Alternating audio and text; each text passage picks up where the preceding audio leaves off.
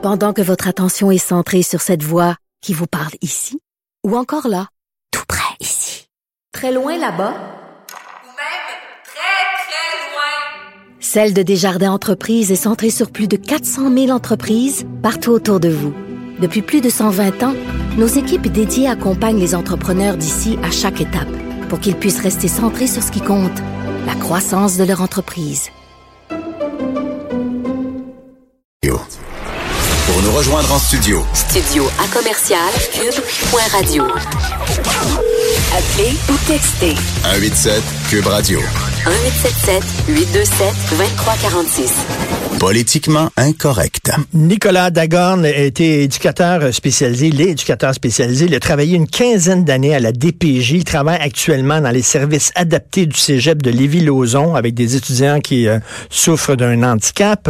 Il connaît beaucoup le milieu étudiant. Il s'est beaucoup penché sur l'intimidation. Il vient d'écrire un premier roman. C'est tout le temps le fun quand c'est ton premier roman. C'est tout le temps très excitant. Ça s'appelle Intime idée. Nous allons en parler parce que moi, le sujet de l'intimidation m'intéresse beaucoup, d'autant plus que Nicolas connaît ça du côté des victimes, mais il a parlé à des élèves qui intimident aussi. C'est quoi le profil d'un intimidateur? Il est avec nous. Salut Nicolas Dagorne. Bonjour Richard, merci de me recevoir. Ben merci, c'est le fun. Un premier roman, c'est tout le temps excitant, hein, écrire un premier roman. Oui, c'est surtout quand il prend une ampleur à laquelle on s'attendait pas, c'est vraiment très excitant, oui. Alors donc, une quinzaine d'années travailler à la DPJ, vous avez beaucoup réfléchi à l'intimidation. Vous avez, c'est ça, parlé à des étudiants qui intimident. Alors exactement, j'ai travaillé pendant 15 ans auprès de mineurs délinquants et qui, pour la plupart, avaient été condamnés pour des actes d'intimidation. Et pourquoi ils font ça?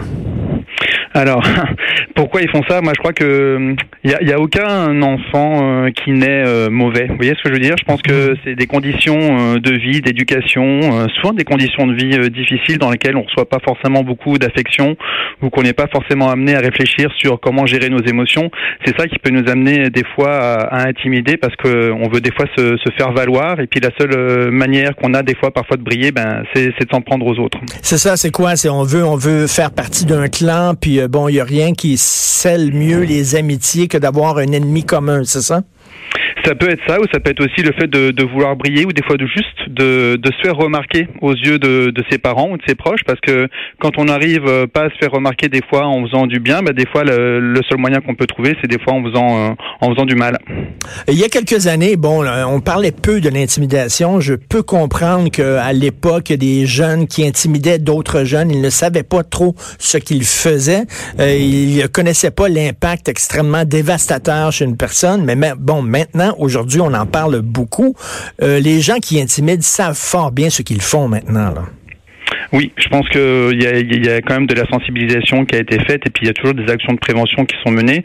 Donc je pense que on le sait d'autant plus aujourd'hui. Après, est-ce que le fait d'avoir cette conscience-là va nous empêcher de le faire? Ça, c'est pas sûr. On en revient encore à ce qu'on disait autour de tout ce qui est comment moi je gère mes émotions en tant qu'adolescent, parce qu'on sait que l'adolescence c'est aussi une période où on vit beaucoup de métamorphoses et de changements et puis on est aussi en train de gérer notre rapport à l'autre, puis on n'y arrive pas toujours.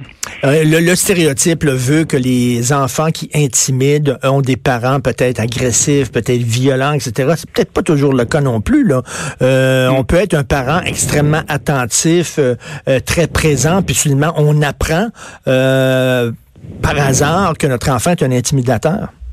Exactement, parce que je pense que c'est pas toujours forcément la cause non plus du milieu dans lequel on vit, c'est aussi la personnalité que nous on a et puis dans cet âge un petit peu critique de l'adolescence où on essaie de se positionner par rapport aux autres, c'est des fois dans ce rapport-là qu'on peut en venir à de l'intimidation. C'est quoi? Peut-être les jeunes se disent à l'école, t'as deux choix. Soit t'es dans les intimidés, soit t'es dans les intimidateurs, soit t'es dans les losers, soit t'es dans les winners. Alors les jeunes choisissent leur camp. C'est-à-dire, oui, c'est pas correct d'intimider, mais je préfère être du côté des agresseurs que des agressés. C'est ce qu'ils disent? Oui, ça peut arriver de se dire ça parce que des fois du côté des agresseurs, c'est des fois pour un jeune se dire je vais être du côté des plus forts, puis si je suis avec les plus forts, peut-être que moi du coup j'aurais pas à subir de l'intimidation. C'est un processus qui peut se passer. Moi je les invite des fois quand même à se dire, des fois c'est plus percutant de dire non, puis de refuser de commettre de l'intimidation, ou de refuser qu'un acte d'intimidation soit commis. Ça nous donne pas une place forcément facile au départ, mais je trouve que c'est vraiment le meilleur choix à faire. Et Nicolas, il y a des jeunes, des fois, qui se font intimider. Ils doivent changer d'école. Ils changent d'école pour fuir leur intimidateur, se retrouvent dans une autre école et se font encore intimider. Est-ce qu'il y a un profil de l'intimider aussi? Je sais pas, on dirait qu'il y a des gens qui appellent quasiment ça, là. Ils se font tout le temps intimider, mais tu dis là, c'est aussi change ta façon d'être, ta façon d'agir, parce qu'on dirait que t'as une cible dans le dos. Alors, c'est vrai que s'il y a des situations d'intimidation qui se reproduisent, mais là encore, on en revient un peu, comme le même schéma pour les personnes qui intimisent, c'est-à-dire de comment moi j'arrive à gérer mes émotions, comment je me relie au monde, quel rapport j'ai avec le monde, et des fois de travailler ça aussi bien avec des auteurs qu'avec des victimes, ça peut aider à ce que chacun finalement arrive à trouver sa juste place. Et j'imagine aussi des faits rencontrés, ça doit être extraordinaire, ça veut dire qu'un intimidateur rencontre son souffre-douleur et que ces deux-là se parlent sous supervision. J'imagine que c'est la meilleure façon de venir à bout de ce problème-là. Je pense que c'est quelque chose qui peut être positif, mais qui demande à être vraiment très, très encadré, très accompagné, parce que il y a des choses des fois qui peuvent être très violentes à vivre, aussi bien pour l'un que pour l'autre. D'ailleurs, je pense que l'intimidateur, des fois, quand il a pris conscience de ce qu'il a commis, d'être confronté à sa victime, ça peut être aussi très, très, très impressionnant pour lui. Et pareil pour la victime. Mais je pense que ça peut se faire, ça peut être très positif, mais ça demande à être vraiment bien encadré. Évidemment, quand on est parent, le drame, là, on veut pas que notre enfant soit intimidé, on veut pas que notre enfant soit le souffre-douleur. Moi, ça me briserait le cœur. Mais autre chose qui me briserait le cœur, c'est d'apprendre que mon enfant est du côté des intimidateurs. Ça, j'imagine que quand des parents sont approchés par la direction de l'école, c'est certain que tu veux protéger ton enfant, tu le crois pas, tu dis voyons donc, ça n'a pas de sens. C'est un choc aussi pour les parents d'apprendre ça.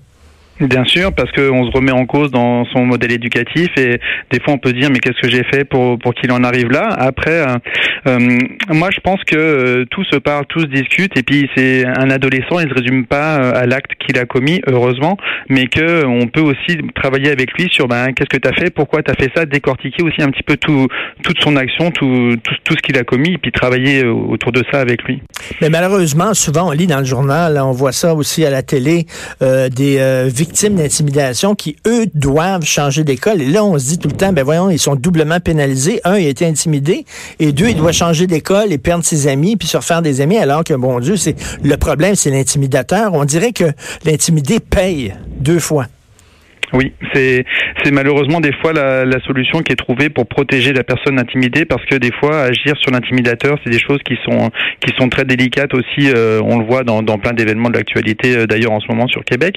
Mais c'est sûr que des fois c'est une façon de protéger la victime. Mais je suis entièrement d'accord sur le fait que ça devrait pas forcément être à la victime d'être déplacée, mais que le travail se fasse auprès de l'intimidateur. Parce que la victime est déjà intimidée et en plus elle est obligée de se réadapter à tout un environnement. On dirait que l'administration des écoles ne veulent pas reconnaître le problème parce que, évidemment, ils veulent pas montrer qu'ils sont une mauvaise école. Ils sont en compétition les uns les autres pour essayer d'avoir une clientèle. Donc, ils protègent leur image. Est-ce que c'est de plus en plus difficile, justement, d'avoir l'aide des administrations d'école pour lutter contre l'intimidation?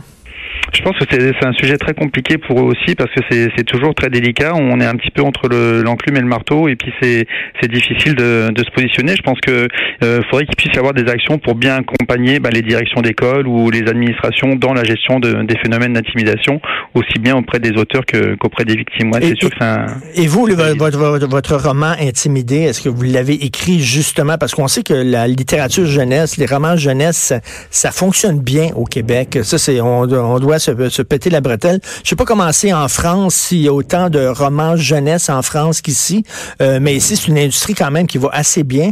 Est-ce que vous vouliez écrire ce roman-là justement pour, passer un message social auprès des jeunes? passer un message. Et puis avant tout, la première chose, la raison pour laquelle j'ai écrit ce roman, c'était pour raconter une histoire et puis qu'elle soit lue, puis inciter des jeunes à lire. Après, c'est sûr qu'après, le message, il est venu indirectement parce que je suis tellement imprégné par le métier que je fais que dans mon écriture, quand je me suis dit, tiens, faut que j'écrive autour du thème de la popularité, c'était le thème du concours que j'ai remporté, je me suis dit, tiens, ça c'est forcément le champ de la DPJ, puis le champ du handicap, des services adaptés, c'est ceux qui sont apparus tout de suite. Parce que si le message est trop souligné, les jeunes n'aiment pas ça non plus. Les jeunes ne veulent pas lire un roman pour se faire faire la leçon, pour se faire faire la morale, de rien savoir de ça. Exactement, ça a été tout le défi d'écrire ce roman, c'était de me mettre dans la peau de personnages témoins, donc ceux qui étaient ni auteurs ni victimes, et ceux qui étaient témoins, ça a permis justement de faire ce petit pas de côté, et puis de voir aussi un petit peu, quand on est témoin, comment on les vit, les situations d'intimidation, on voit ce qui se passe, on voit qui les commet, on voit qui en souffre, comment nous on agit, ce petit pas de décalage, ça m'a permis de donner une meilleure impulsion à mes personnages. Et qu'est-ce que vous pensez des parents qui demandent à leurs enfants de suivre des cours d'autodéfense? Des enfants intimidés en disant, écoute, là, si quelqu'un t'intimide, il faut que tu te défendes, donc on va te donner des outils, prends des cours d'autodéfense, vous en pensez quoi? Alors, ça peut être intéressant au sens où si ça peut permettre à la jeune, au jeune qui est intimidé de prendre confiance en lui, de gagner de la confiance en lui, ça peut être quelque chose qui est très positif. Après, je reviens encore sur ce qu'on disait sur le comment je gère mes émotions, comment je gère mon lien à l'autre, mais surtout d'être accompagné aussi par des personnes qui vont pouvoir l'aider à se situer puis à faire face à des situations difficiles, parce que ce qu'on vit à l'école, il y a des situations difficiles comme ça qu'on peut revivre aussi en tant qu'adulte, et puis c'est important de s'y préparer très tôt. Tout à fait.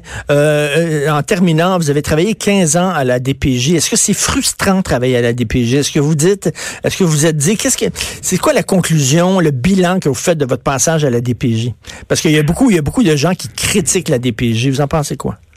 Ah, c'est absolument pas frustrant, c'était une superbe expérience pour moi. Je l'ai quitté parce que j'avais envie de voler vers d'autres cieux, mais non, c'était une expérience vraiment très intéressante pour moi, il n'y a rien de frustrant.